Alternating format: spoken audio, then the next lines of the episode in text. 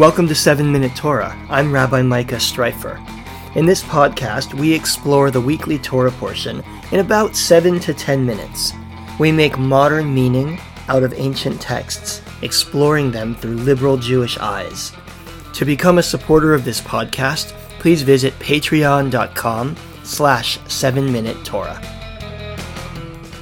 All right, welcome everybody.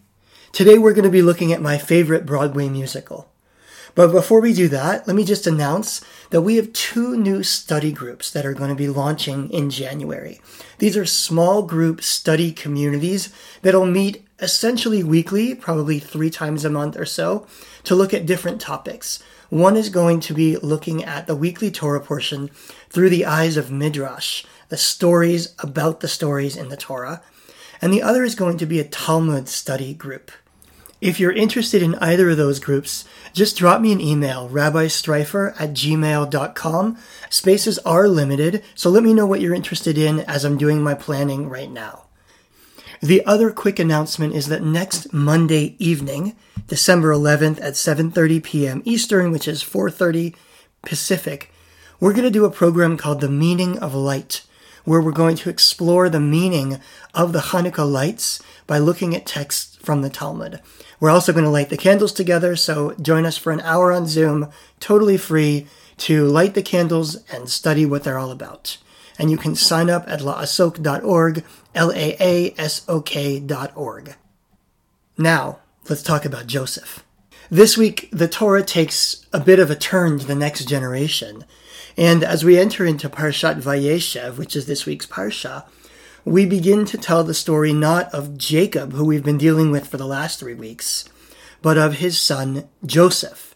Now, some of you might know this about me. I think I've mentioned it in years past.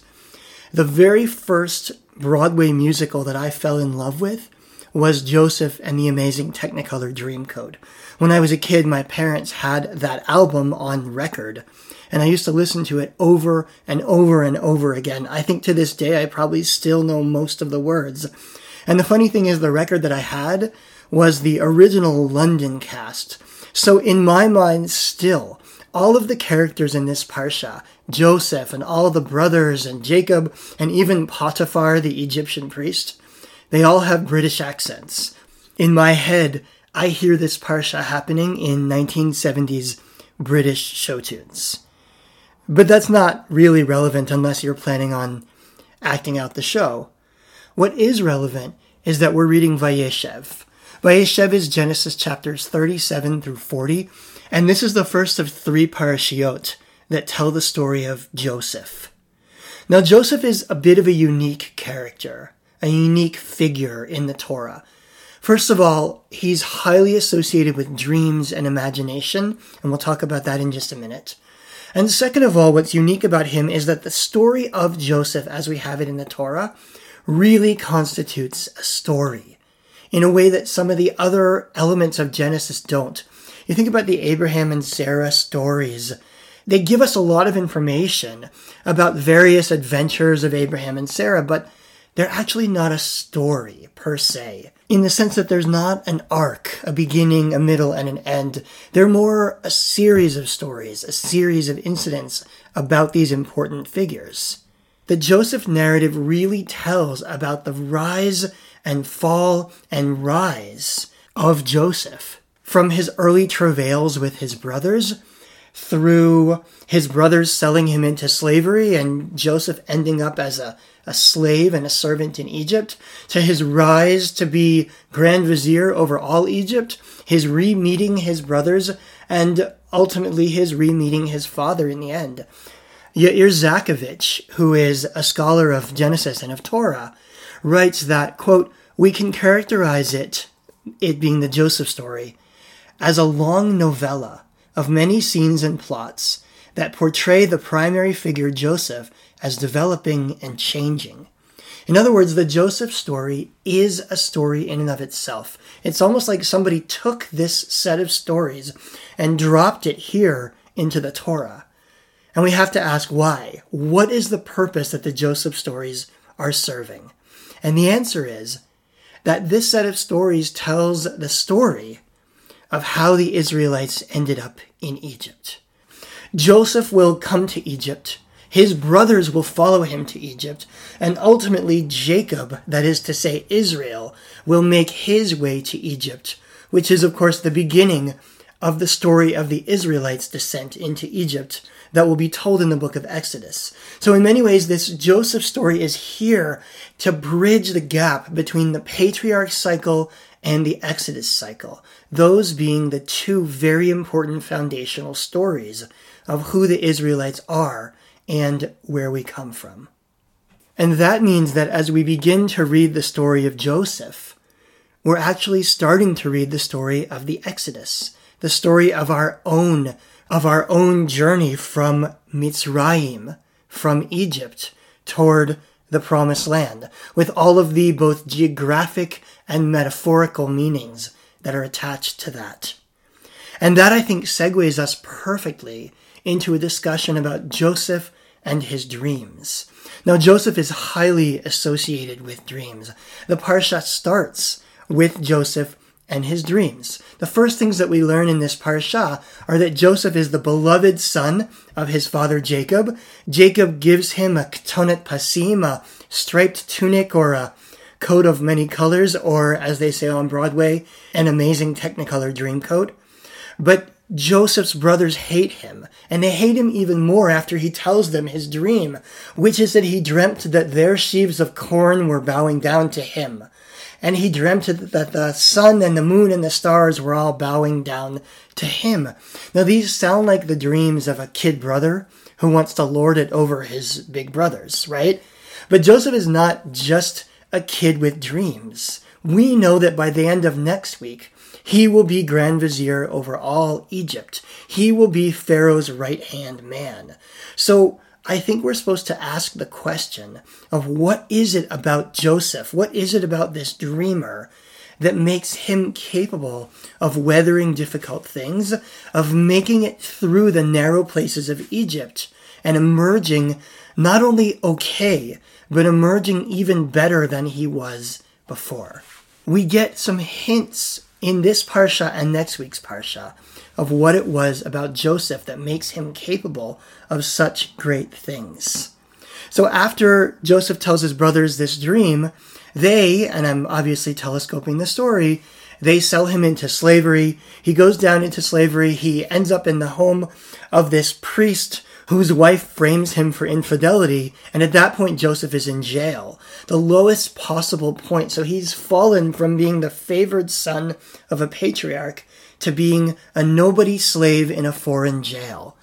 And it's at that point that we start to see some of the elements of what makes Joseph special. And here again, it all has to do with dreams. At the beginning of Genesis chapter 40, we read, Vayhi achar hadvarim ha'ele, חטאו משקי מלך מצרים והאופה la'adonehem lemelech Mitzrayim. Sometime later, the cupbearer and the baker of the king of Egypt gave offense to their lord, the king of Egypt. The Pharaoh gets mad at his two courtiers and he throws them in prison. And while they're in prison, they both have dreams, which they ask Joseph to interpret. He interprets the baker's dream in a not great way. He says, in three days the Pharaoh is going to execute you, and that does happen. And he interprets the cupbearer's dream in a much more favorable way. He says, In three days, the Pharaoh is going to let you go. And that happens as well. But then Joseph goes a step further. After interpreting the dream, he says to the cupbearer, Ki im zechartani itcha ka'asher tavlach. When you're out there and things are going better for you, Think about me, and do me the kindness of mentioning me to Pharaoh, so as to set me free from this place. In other words, Joseph doesn't just do what's asked of him. He doesn't just interpret the dream.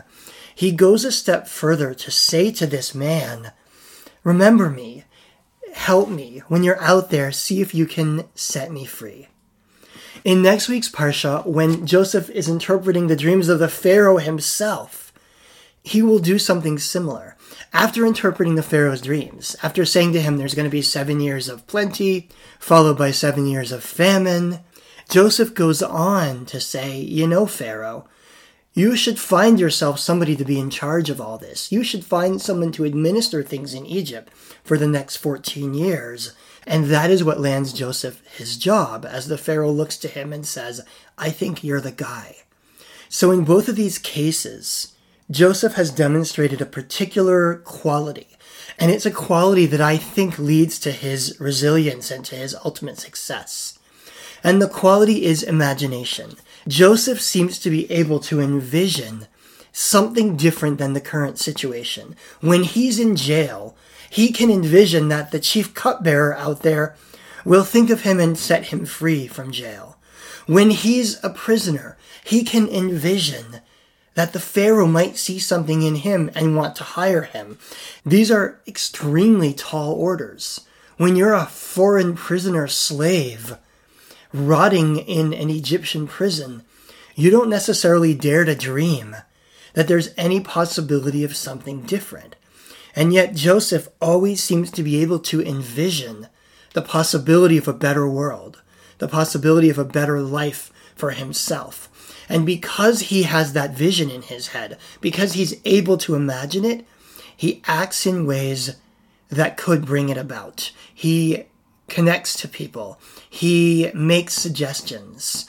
He plans for a world and a life that's different than, that's better than the one he's currently living. And that to me is the central message of the Joseph narratives. Joseph's not just some kid who keeps getting lucky. And the story of Joseph is not the story of God chose you, therefore God will take care of you.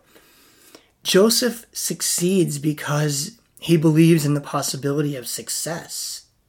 Joseph builds a whole different world for Egypt, for his family, for himself, because he is able to envision the possibility of a different world.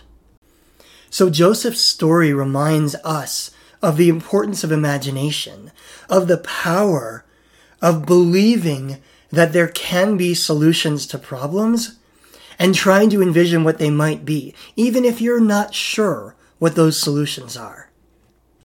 There is possibly nothing more powerful in human life than imagination, than our ability to hold a vision. Apparently, it's what makes us different from all other creatures on earth. It's what has made our civilization possible. And it's also what makes it possible for us to improve ourselves and our world. And I would say that's true for ourselves as individuals, for the relationships we're in, and for our geopolitical realities. You can't change things unless you can believe that things can be different. You can't even work toward a different world unless you can hold a vision of a different world. So, in the end, Joseph is the archetype or the metaphor for that. He and his stories are the reminder that things always can be better, that solutions are possible, and that the first step toward attaining them is to begin to imagine them. Thanks for listening, everybody, and I want to wish you a happy and peaceful Hanukkah celebration coming up this week. 7 Minute Torah is a production of La'asok, Sacred Texts, Modern Meaning. If you enjoyed this program, please consider becoming a sponsor at patreon.com slash 7-Minute Torah.